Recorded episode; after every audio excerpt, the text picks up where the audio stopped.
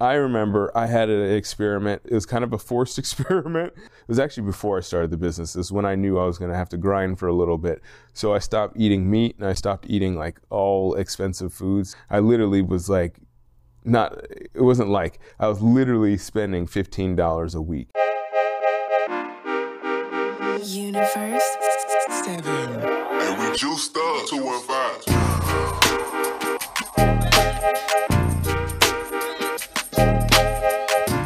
Yep, what's going on, Brocratic Methods? Your boy Jerry, the TR Expert Washington here General Fitness Company Studio. Today is Friday, February 9th, 2024. And we're here in season 11, episode 23. And today we're going to be talking about health and fitness myths debunked. So yeah, we're going to be talking about healthy eating. Is it too expensive? We're going to be talking about avoiding carbs. Should you avoid carbs altogether? Are carbs making you fat?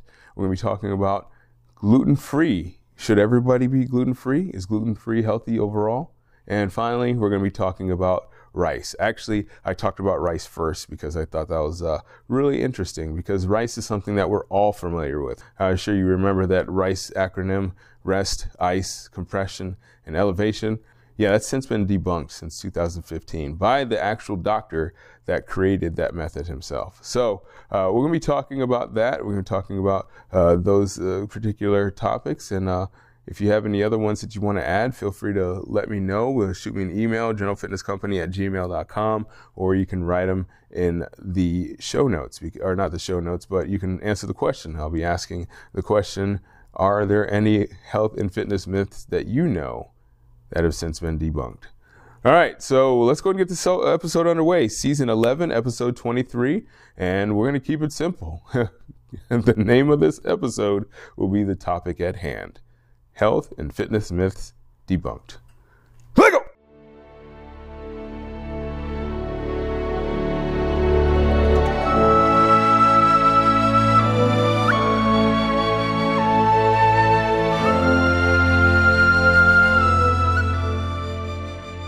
Right, so today we're going to delve into some health and fitness myths. We're going to debunk a few. Uh, there's a few out there. This actually came up because one of my clients uh, got injured. Well, they got light, uh, slightly injured uh, playing a sport outside of here, and they're asking me if they should ice it because uh, that's what uh, the person on the court told them to do. They gave them some ice and said, "Here you go." And um, yeah, that's really not the best method anymore. Uh, rice has been uh, since debunked since 2015. So let me give you the, the lowdown. Let's just start with rice here. So rice, rest, ice, compression, and elevation. You may have heard of that before. It was invented in 1978 by Dr. Gabe Mirkin. And uh, essentially where you rest, if you have an injury, you rest it and then you ice it. You put on compression and then you elevate it. Now, some of those things are still existing, but ice has definitely been something that has been eliminated. And essentially, why you don't use ice anymore is because uh, what happens is when you put ice on, it actually uh, makes the uh, makes the tissue tissue deteriorate and it actually restricts blood flow. And w- what you want for healing is you actually want more blood flow.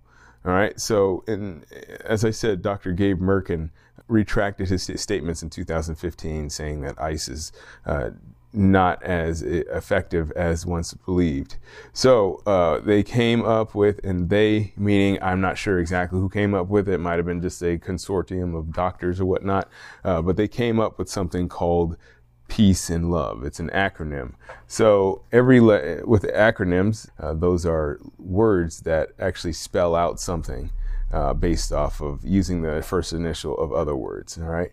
So, uh, peace, the first letter stands for protect. You want to restrict or decrease movement for one to three days. But the thing is, you don't want to rest too long because then your tissue starts to uh, deteriorate and the quality that is built afterwards is not as uh, supple, meaning that you get like more scar tissue.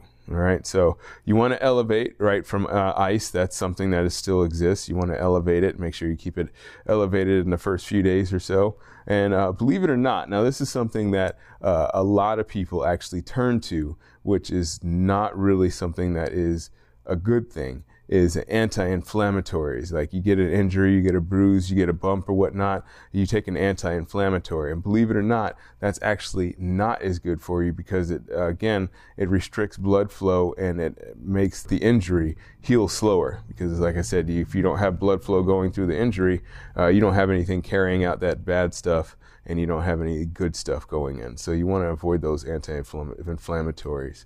Uh, also, compress.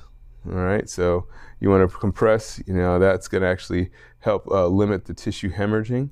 All right, so what happens is that uh, again, when you uh, are moving it around and stuff like that, you know, say you have an injury on your hip, if you're moving it around and it's not compressed, you're going to get hemorrhaging because it's still it's still healing and it's very delicate. So you want to make sure that you compress. And for the final letter, educate and you just want to be educated, you know, consult a physician or whatnot or a personal trainer and find out what the uh, best move is for your long term care.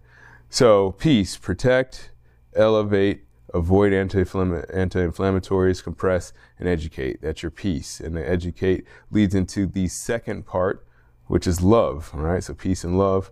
Uh, educate, as I said, is lead. You talk to a physician to speak to you about long term care. And one of those things that you want to do is you want to load the affected area uh, because it encourages repair and tissue building. So, this is now we're talking about uh, after one to three days. And you're going to have optimism, right? Optimism. You want to be uh, optimistic about it because it does help you with your prognosis. Believe it or not, it helps you actually heal. There's lots of studies that show uh, positive thinking. You know, uh, I've read multiple studies uh, back in the day. I remember reading a ton of studies about uh, positive thinking in uh, cancer treatment, and I definitely tried to read them all off to my mom when she had cancer. And you know, she's a was about 11 years now removed from it. So I'm uh, feeling pretty blessed about that. So stay optimistic. And for V, we have vascularization. And that's uh, essentially you want to do cardio because cardio is going to help you increase your overall blood flow, which is going to help uh, help you with your healing in that affected area. And for the final letter, exercise. You want to do overall exercise.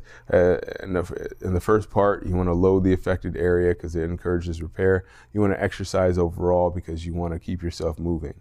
So, uh, yeah, peace and love. It's a lot different. Before, when we did uh, rice, uh, we essentially just like rested it and didn't do anything until it felt better. And we found nowadays that peace and love is uh, is going to reduce your recovery time quite significantly, uh, just because of the fact that you are actually promoting blood flow, you're promoting promoting healing rather than resting and letting your muscles atrophy.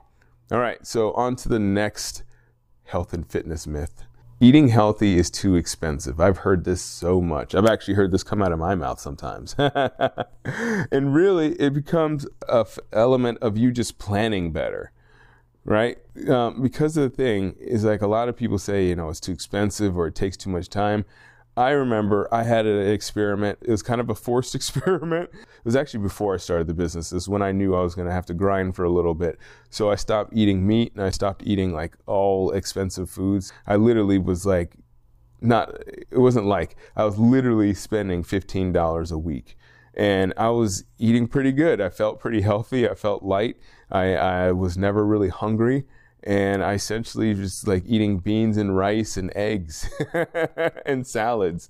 I was uh, pretty, I was pretty limited in what I was eating, but like I said, I was eating off, I was eating pretty healthy and I was never hungry at $15 a week.